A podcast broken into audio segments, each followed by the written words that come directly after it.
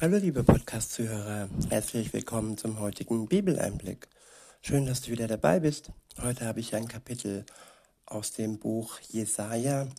Es ist das Kapitel 54 und ich verwende die Übersetzung Neues Leben.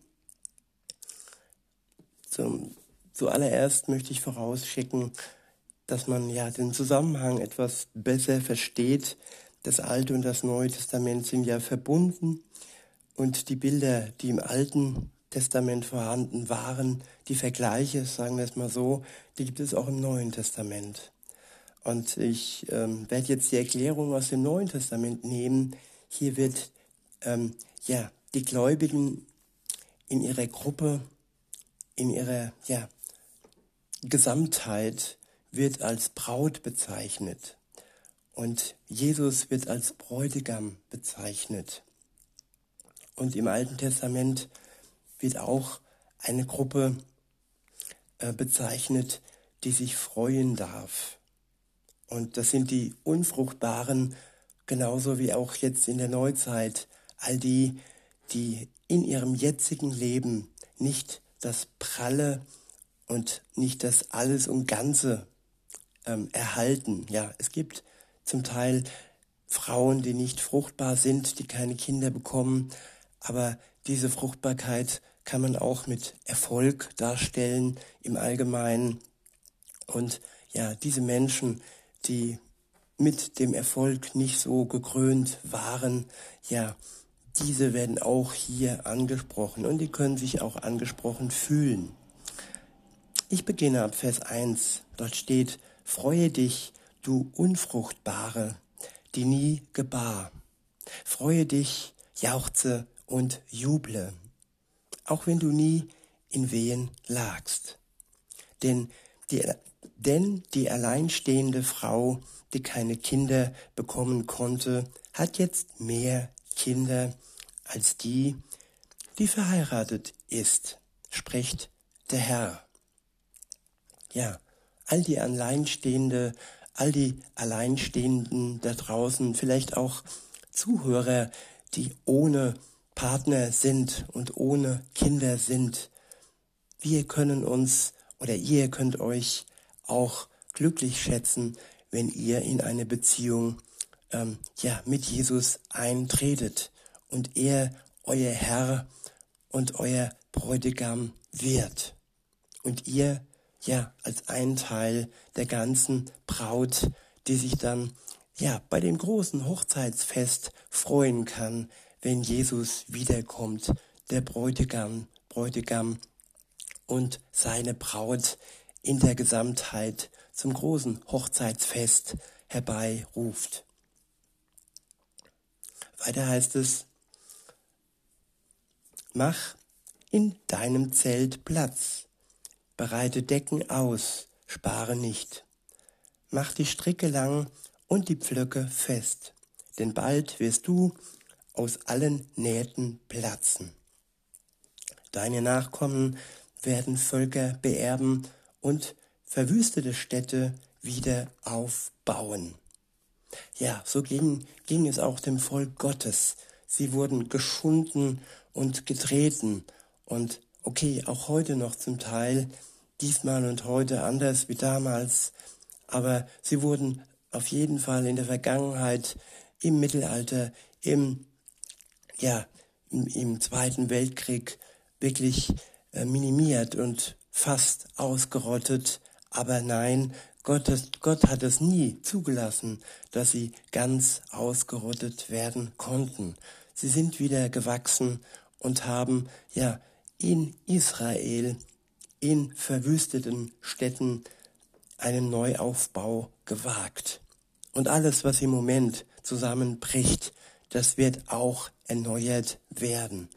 Gott, ja, gibt sein Volk nicht auf. Das steht fest. In Vers 4 heißt es nämlich dann, hab keine Angst, du wirst nicht enttäuscht werden. Schäme dich nicht, denn du wirst dich nicht lächerlich machen. Die Schande deiner Jugend wirst du vergessen und nicht mehr an die Schmach deiner Witwenschaft denken. Ja, und jeder Mensch, der sich ja, Jesus anschließt, wird mit aufgenommen in die Familie Gottes. Und auch für ihn gilt dann, wenn er die Erlösung durch Jesus erfahren hat, dass seine Schande seiner Jugend vergessen ist und nicht mehr an die Schmach seiner Witwenschaft gedacht wird. Denn dann ist es der Schöpfer, der der Ehemann ist. Jesus Christus war dabei bei der Schöpfung am Anfang der Welt und er wird zum Ehemann zu all, für all die, die alleine standen und einsam waren. Weiter heißt es, sein Name ist Herr, der Allmächtige. Er, der Heilige Israels, ist dein Erlöser. Er wird der Gott der ganzen Erde genannt. Ja, nicht nur der Gott des Volk, Volkes der Juden, sondern der Gott der ganzen Erde ist er. Und vor allem derer, die sich Jesus Christus anschließen, an ihn glauben und in Verbindung zu ihm treten. In Vers 6 heißt es, denn der Herr hat dich gerufen, als du da saßt wie eine sitzen gelassene, tief betrübte Frau. Ja, so war es auch bei mir. Ich wurde gerufen von Gott, ja, in einer Zeit, wo ich sitzen gelassen äh, war, wo ich mich so gefühlt habe. Ich war es nicht sofort und direkt, aber ich fühlte mich einsam und verlassen. Und da hat mich der Ruf Gottes ja getroffen. Ich habe ein Plakat gelesen, ähm, treue, treue Zuh Zuhörer werden es schon wissen. Es war das Plakat Mut zum Leben mit Jesus. Das war eine Evangelisation damals und von damals, ja, circa 1993 bis heute bin ich dran geblieben und war Gott treu und er auch mir gegenüber treu. Weiter heißt es, wie könnte ich auch die Frau meiner Jugendzeit verschmähen, spricht mein Gott. Einen Augenblick habe ich dich verstoßen, doch voll Barmherzigkeit werde ich dich zurückholen.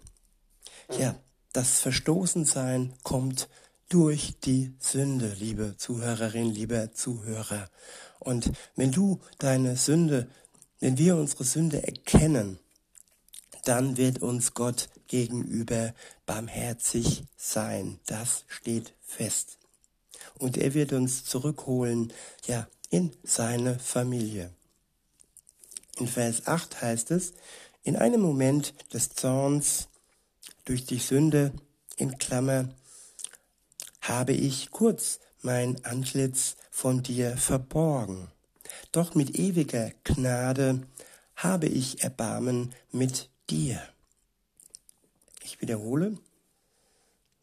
In einem Moment des Zorns habe ich kurz mein Antlitz vor dir verborgen, doch mit ewiger Gnade habe ich Erbarmen mit dir.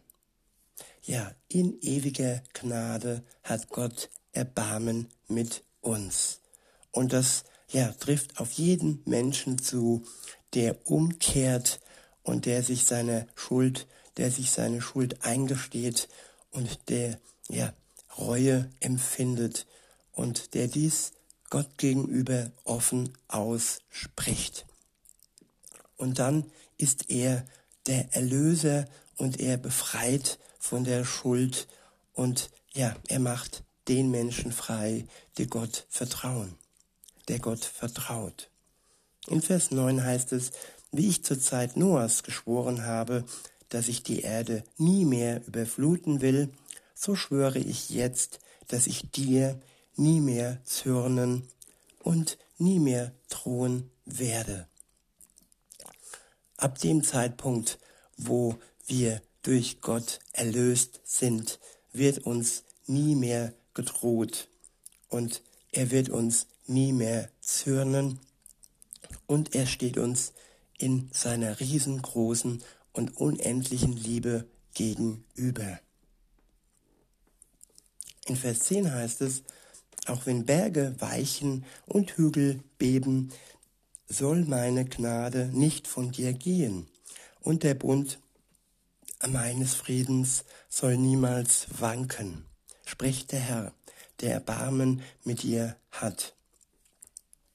Du Elende, von Stürmen gebeutelte, du Ungetröstete, ich werde deinen, deine Mauern auf Edelsteine stellen und dich auf einem Fundament aus Saphiren wieder aufbauen. Ja, das gilt für alle, die Trost nötig haben, haben die von Stürmen äh, gebeutelt sind. Das gilt für das Volk Gottes und für alle die, die sich Jesus zuwenden. In Vers 12 heißt es, die Türme deiner Mauern baue ich aus funkelnden Rubinen, deine Tore aus leuchtend rot schimmernden Steinen und dein ganzes Stadtgebiet aus kostbaren Steinen. Alle deine Bewohner werden Schüler des Herrn sein und in großer Zufriedenheit leben. Du wirst dich auf Gerechtigkeit gründen. Bedrückung und Schrecken werden fern von dir sein, so dass du nichts zu fürchten hast. Ich wiederhole, du wirst dich auf Gerechtigkeit gründen, Bedrückung und Schrecken werden fern von dir sein, so dass du nichts zu fürchten hast. Alles, was wir im Moment noch fürchten, das wird ein Ende haben. Bedrückung und Schrecken werden fern von uns sein, wenn wir uns Jesus anschließen, wenn er unser starker Fels, unser starker Herr sein kann. Wenn du das zulässt und wenn du seine Kraft in Anspruch nimmst und wenn sein Geist in dir Wohnung nimmt. In Vers 15 heißt es, Sollten sich dennoch Feinde gegen dich zusammentun, dann geschieht dies ohne meinen Willen. Wer dich angreift, wird scheitern. Ich habe den Waffenschmied geschaffen, der das Feuer unter der Esse schürt. Auch den Verderber habe ich geschaffen, dessen Aufgabe die Vernichtung ist. Doch keine Waffe, die gegen dich geschmiedet wird, wird erfolgreich sein. Und wer dich vor Gericht verklagt, den wirst du widerlegen. Alle diese Dinge werden den Dienern des Herrn zugute kommen. Von mir wird ihre Rechtfertigung ausgehen. Ich, der Herr, gebe darauf mein Wort. Und auf dieses Wort können wir uns verlassen, liebe Zuhörer. In diesem Sinne wünsche ich euch noch einen schönen Tag und sage bis denne.